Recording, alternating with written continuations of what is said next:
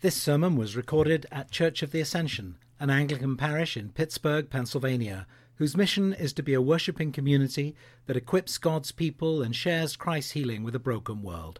For more information, please visit ascension pittsburgh dot org. Let's pray.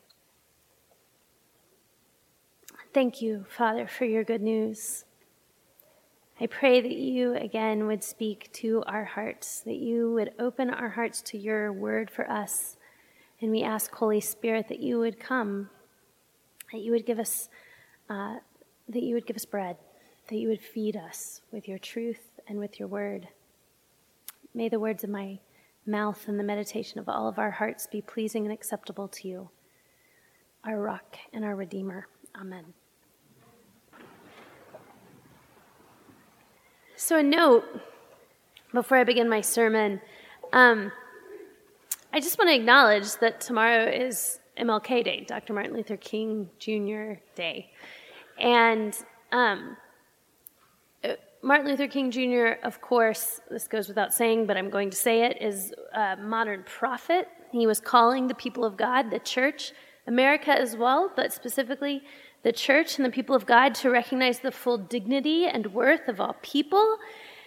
And his work was absolutely a powerful and redemptive work of the Holy Spirit. That said, I am not going to be talking about that in the sermon at all today. We Anglicans, if you're new to Anglicanism, you may not know this, but we use something called the lectionary. So we are given certain texts um, to preach on. And Uh, sometimes I really love that as a preacher. Sometimes that's really hard as a preacher, which is exactly the point, is that the lectionary keeps you from preaching on your five favorite verses over and over again. And that, um, it also keeps us on the same page with all other A C N A churches that are, we're literally doing the same scriptures. It also, uh, if you follow the lectionary over a course of two years, you, you cover the whole scripture. So sometimes the lectionary tracks almost eerily with world events. There was about six months last year where I felt like the New York Times must be reading the Anglican lectionary, like it was following. And I don't know if you guys remember, but um, right after the really horrific events in Charlottesville where white supremacists took over the town, the next week, the lectionary passage we were given was about Jesus tearing down the walls between ethnicities. It just happened to be what the text was. So we preached on race and on racial justice. So um, to faithfully exegete and deal with this week's text without doing violence, it would have been a big stretch to try to fit an M L K, so I didn't. But I just want to acknowledge that that's happening, and I hope, because we are believers, that we will pause and remember that day and remember M L K and his work tomorrow in prayers of gratitude. And also, we're going to be watching a speech as a family. So, and there's also tons in our community to do. So I just want to acknowledge that. And of course, when the scripture raises issues of justice or poverty or race, we will preach on that. But today it doesn't so much. So, saying that, I'm now going to move on to our continuing series on Epiphany.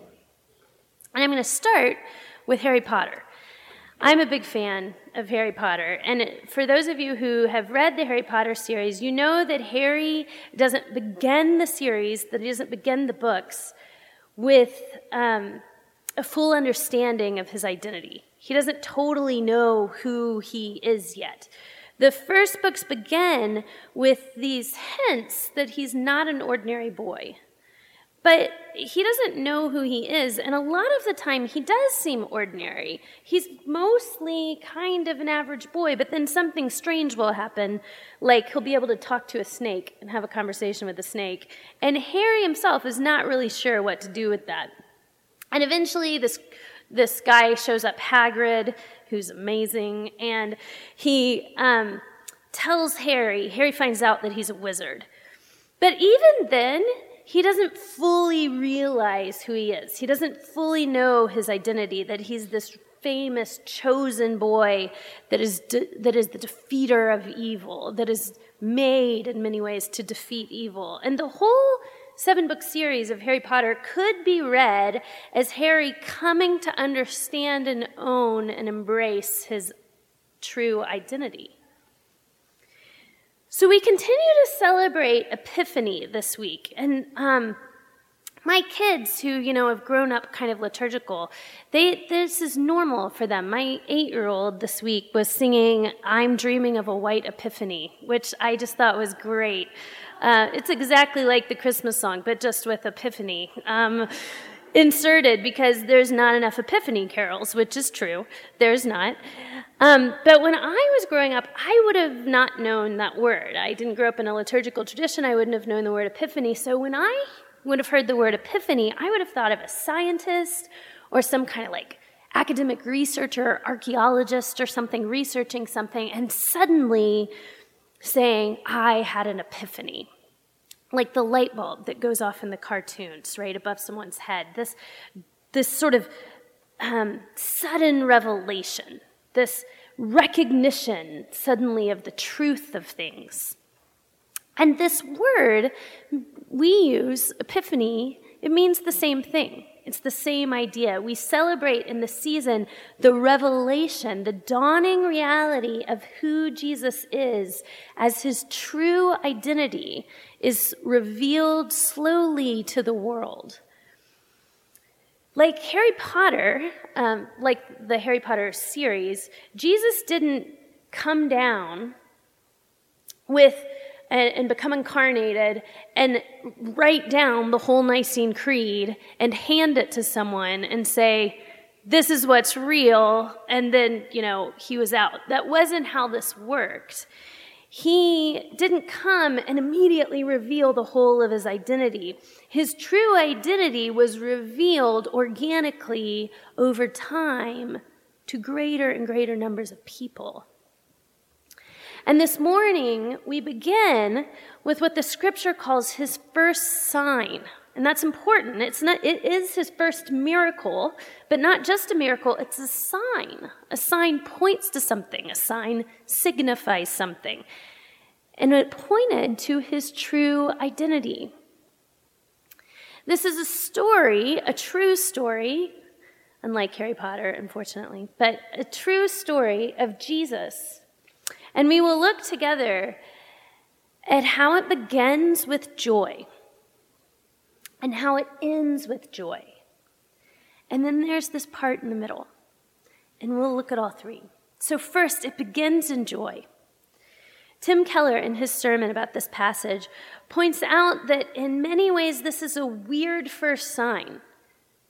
If a political candidate, he says, is going to announce a campaign, or if a corporation is kind of rolling out a brand and they're having a big launch, they're really careful to construct and to craft, to show exactly what they are about, to stay on message, to stay on brand. They want to show really clearly what their chief idea is, what their chief point is. And here is Jesus' very first sign, we're told, and there is no one dying. There's no one that needs to be raised from the dead. There's no one that's demon-possessed. There's no one that's sick and needs healing. There's no temple that needs to be cleansed of greed. There's no injustice that he's blotting out. And Tim Keller asked, why would Jesus decide that his quintessential first miracle, his inaugural sign, is to keep a party going? Why is his big rollout of his identity to provide really good, high-quality wine at a wedding feast? And there's there's this role mentioned in this passage. The it's um, what we read this morning. The translation, it's called a steward. A, a steward. In other translations, it's called a master of the banquet. It's kind of a master of ceremonies. And this this word is only used here in the New Testament. So it's kind of a unique role, a unique job. And this guy's job, the steward, the master of the banquet, is to keep the party going, to make sure everyone's having fun, to make sure everyone's good and provided for. And Jesus is revealed as the one who keeps the party going, His true identity is the bringer of joy, of beauty, of delight and goodness. He is saying here in his very first sign, I have come to bring festival joy. And not just in eternity, not just in heaven, but on earth, that we could begin to taste it, that we could taste and see that the Lord is good. Tim Keller says his very first miracle is to set everyone laughing. And I, I want to be careful here because I don't want to assign you some kind of weak, sentimental, like happy, clappy Christian faith where I'm telling you you have to go out and pretend that everything's okay and walk on the sunny side of the street. We need deep lament. Things are not right with the world. And we need to weep and mourn and grieve and admit the truth of suffering, to look at darkness and name it without flinching. We need that. That is a spiritual practice. And for those of you who are always cheerful, who, as my friend Mary calls them, pathologically optimistic, you, you need to take up the practice of lament, of meeting God in grief, of allowing yourself to feel sadness. But for those of you who, like me, this is me, can dwell in melancholy, who can see the darkness of the world really clearly, who may be experiencing right now deep suffering, we must remember that Jesus reveals a God who likes a good party, who likes celebration, who revels in pleasure and in good food and in good drink and in happiness and in joy, and that Jesus himself is worth celebrating. There's this band I like called Modest Mouse, and they have this great album title that's called Good News for People Who Love Bad News. And if you are that, if you're a person who loves bad news, it's not for any of you, good or good news or bad news people, that I'm telling you to ignore the bad news. But every time you look at the bad news, you need to discipline yourself to look at the good news more, to look at the good news as often or more often. Because joy and enjoyment, like lament, is a practice that we can take up. And we must take up practices of truly tasting and seeing that the Lord is good, practicing celebration, enjoying things, laughing easily, especially at ourselves, remembering intentionally this joy-giving Savior, that this is good, good news that we have received. So this passage points to joy, to Jesus as the joy giver. But it points to another joy, because it ends in joy. And we'll see that in a little bit. But first, there's this middle. And this middle part is easy to miss and hard to understand in our culture. So I want to unpack it a bit. So for us, um, for any of you who've been married or hope to be married, we know that running out of wine in a wedding would be a little embarrassing. But we cannot imagine what this meant for this couple in Scripture. At the time, wedding hospitality in this culture in this time was absolutely required. There would actually be legal implications. There could be legal implication. A lawsuit could be brought if there was an inadequate feast provided at a wedding. Or if someone brought an inadequate gift to a wedding, there could be legal implications of that. Which I, by the way, would have gotten sued many times by now. We have to remember that in this culture, running out of wine wasn't just what we would now consider kind of a party foul, but that it occurred in a shame-honor culture, a culture where failing to meet the obligations, the real social and legal obligations of hospitality, brought utter shame on an entire family. This was catastrophic. And we see this in Mary's desperation.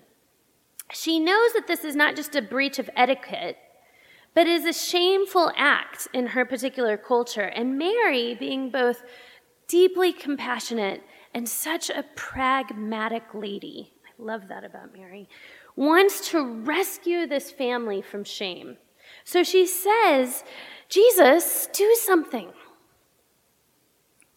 And it leads to this odd exchange, because Mary says, they've run out of wine. And Jesus says, woman, what does that have to do with me? My hour has not yet come. So first, I want to say that this phrase, woman, starting, starting the sentence, woman, is not as harsh in the original language as it sounds in English. If someone says, if someone called me woman, there would be a conversation about that. And that's not what this, it, that's not exactly what's happening in this original language. That said, in the sense that what Jesus is saying here is not disrespectful. It's not mean. But it is formal. And it is a really unusual and strange way to address your mother. No one at this time would address their mom in this kind of language. It's strange. And then he comes to something even stranger. He says, my hour has not yet come. When Jesus, in the book of John, talks about his hour, and we see this several times in the book of John, he's always referring to his death. So Mary says, they're running out of wine. Do something. And Jesus essentially replies, ma'am, I am not yet ready to die. What? That is a strange response to what she just said. So what does that mean?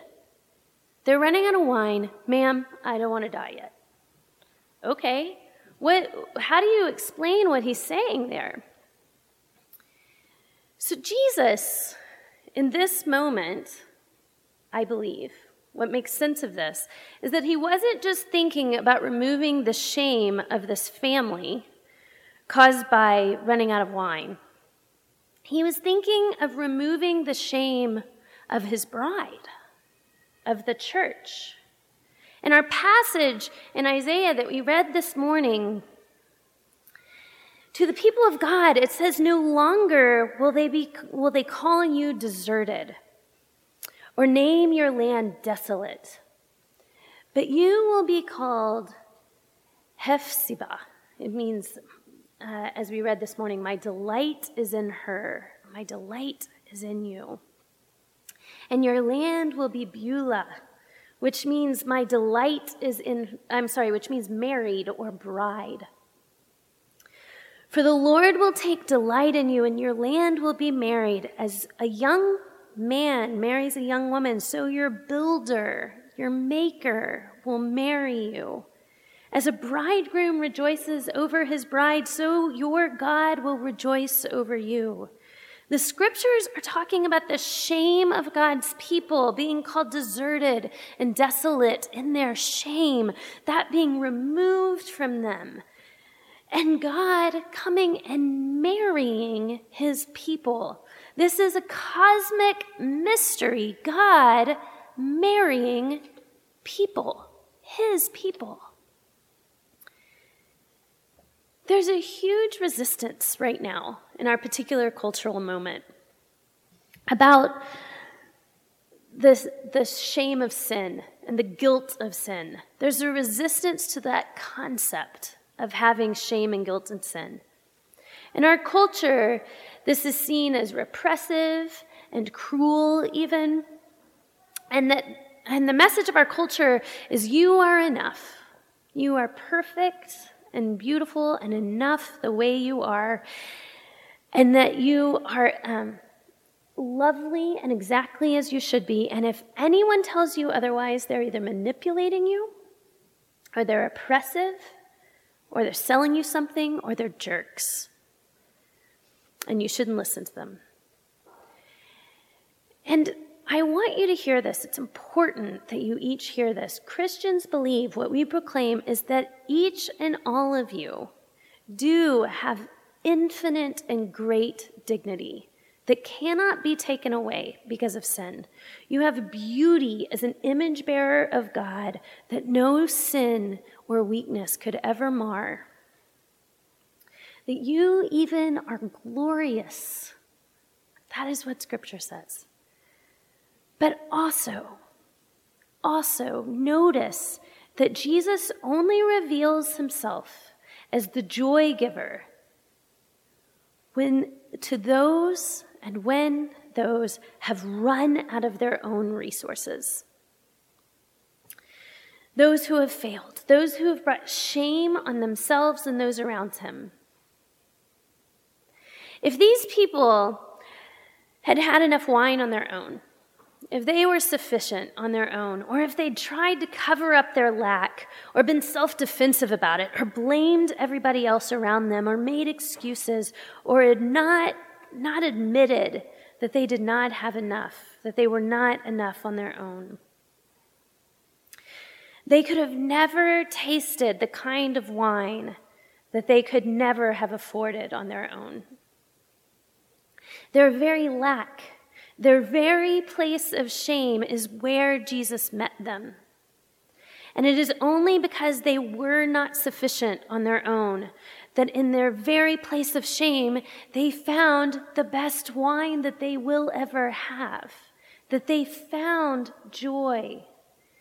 It was in their weakness. It was in their lack. It was when their resources were insufficient that they encountered the joy giver. Notice here that, that John, the, the gospel writer, kind of goes out of his way to mention that these big barrels, these vats that were filled with water were for ceremonial washing or purification, the cleansing of self-purification. And Jewish rites. These were Jewish ceremonies of self-purification that you would do before a feast or celebration. And Jesus takes not just any water, but that water, that water that was used to self-purify, to cleanse the people. He takes that water that could not be enough to wash people clean, to cleanse them of sin, and he makes that water wine. There is massive kinds of symbolism in that about his own death and about the Eucharist. But part of what we see here is that self-purification cannot take away our shame, that self-improvement cannot take away our shame and our sin. What turned the ceremonial water to wine, what made religious ritual and religious practice into joy and celebration, is the work and life of Jesus. Jesus showed up, and he changed this water of self-purification into wine, into a place of joy and abundance even. What the world doesn't know, and what I wish the world could know, is that the bad news, that we have real and grave faults, that we on our own are not enough, are not sufficient, that we, each of us, are capable of all kinds of evil. That this is only bad news if we have to prove ourselves. If we have to purify ourselves, if we have to measure up on our own or be sufficient and strong on our own. But to admit our weakness, our lack, our shame even, would be terrible news without a God who loves us and delights in us. But if there is a God who delights in us, who even, as Scripture says, is crazy about us, then admitting our failure, our sin, our shame, our weakness, that that is the very place, then, of freedom. That our lack in the hands of Jesus is the place of life, is the place of joy. We can be honest about who we are, the fullness of who we are, because we are beloved. And in our lack, we find that we are called bride, that we are called beloved, and that we're provided for, provided for in ways we could never provide for ourselves. Jesus meets us with joy, and he takes away our shame. But to do that permanently, he knew he would have to go to the cross. He would have to die. He would take our debt. He would remove our shame by taking it upon himself. So when he brought joy to this wedding feast, when he said to Mary, "My time has not yet come," he was thinking of his own death. He was thinking of what it would take to ready his bride. Why? Because he was thinking of a different wedding. He was thinking of his own wedding. See, the story begins with joy, and it ends with joy. And Jesus' public ministry begins with a wedding feast. And partly, this is because, as we said, Jesus is the true master of the banquet. He likes a good party. He is the master of ceremonies. But I also think his first sign is, is, a, is at a wedding feast because all of history, all of time ends in a wedding feast. This story points to the wedding feast that Jesus is preparing. We see this in the book of Revelation, in the last few pages of the whole Bible. We come upon this interesting scene that I'm going to read you from Revelation. It says, "Then I heard what seemed to be the voice of a great multitude, like the roar of many waters and like the sound of mighty peals of thunder, crying out, 'Alleluia! For the Lord our God, the Almighty reigns. Let us rejoice and exult and give him the glory, for the marriage of the Lamb has come, and his bride has made herself ready. It was granted her to clothe herself with fine linen, bright and pure, for the fine linen is the righteous deeds of the saints.' And the angel said to me, 'Write this: Blessed are those who are invited to the marriage supper of the Lamb.'" Blessed are those who are invited to the marriage supper of the Lamb. Jesus says, "I'm not yet ready to die," because to permanently remove our shame, to prepare this wedding feast, to prepare his bride for marriage, he became the bridegroom that gave himself up for his bride. The story begins in joy, and it ends in joy. And in between, there is the cross. And because of that, Because of that work of the cross, the end is laughter. The end is joy. We end in laughter. This is our hope. Like Julian of Norwich said, "All shall be well, all shall be well, and all manner of things shall be well." But that doesn't just happen by magic. God doesn't just wave a wand and make things well. Tim Keller again talks about if, um, if if there's a debt or if there's shame, it doesn't just disappear. It can't just evaporate. Someone takes it on. So if I had, let's say, a fifty dollars lamp in my house, which, as I said to the first service, I would never because I have small kids that break everything. But let's say I have a really nice fifty dollars lamp in my house, and you come over and you knock it over, and it shatters. There's, and you say, "I'm so sorry. What? How can I make it up to you?" There's three things that can be done in that moment. I can say, "It was fifty dollars, pay up, and you replace the lamp for me." Or I could go without the lamp, be separated from it. But if I wanted to keep the lamp, if I wanted to not be separated from it, then either you have to pay, or I could say, "I forgive you. It's okay, I forgive you. But then I'm going to need to shell out the fifty bucks to replace the lamp." The debt doesn't just go away. Either you pay for that lamp, or I pay for that lamp. But there's a real debt, and someone's going to pay it.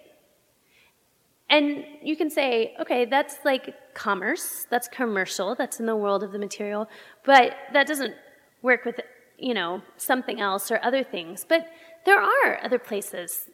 Keller brings up um, If someone tells a terrible rumor about you and ruins your reputation, you can either go to all the pers- people that that person said and ruin that person's reputation and say, I hate that guy, he's a liar, or you absorb that debt, you absorb that social shame and forgive that person and do not ruin their reputation.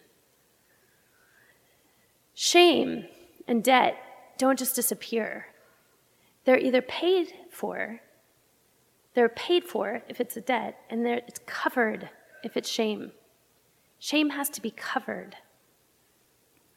This is what we see in Jesus hanging on the cross, uncovered, naked, taking our shame. Jesus took our lack. He took our shame. He took our failure to be able to make ourselves clean. He defeated the powers of death and evil and shame even at work in the world. And he made us into a pure and spotless bride. Out of his love for us, out of his delight in us. All things end in a feast. They end in laughter. And this morning, as you come to this meal, to the table that we're taking together, we are practicing in a little tiny way this feast. We're remembering that we are going, we are on our way to a wedding feast that Jesus has prepared, the wedding feast of the Lamb. So as you come this morning in a new way, again this week, put your whole hope not in self-purification, not in the water of your own cleansing, but in your bridegroom, and the one who delights in you, who offers you joy. Put your whole hope in the bridegroom who in his death and resurrection removes all our shame and calls us his beloved. Put your hope in the joy giver. Come to the meal of the wedding feast of the Lamb, of the joy giver, and receive what he longs to give you. In the name of the Father, Son, and Holy Spirit. Amen.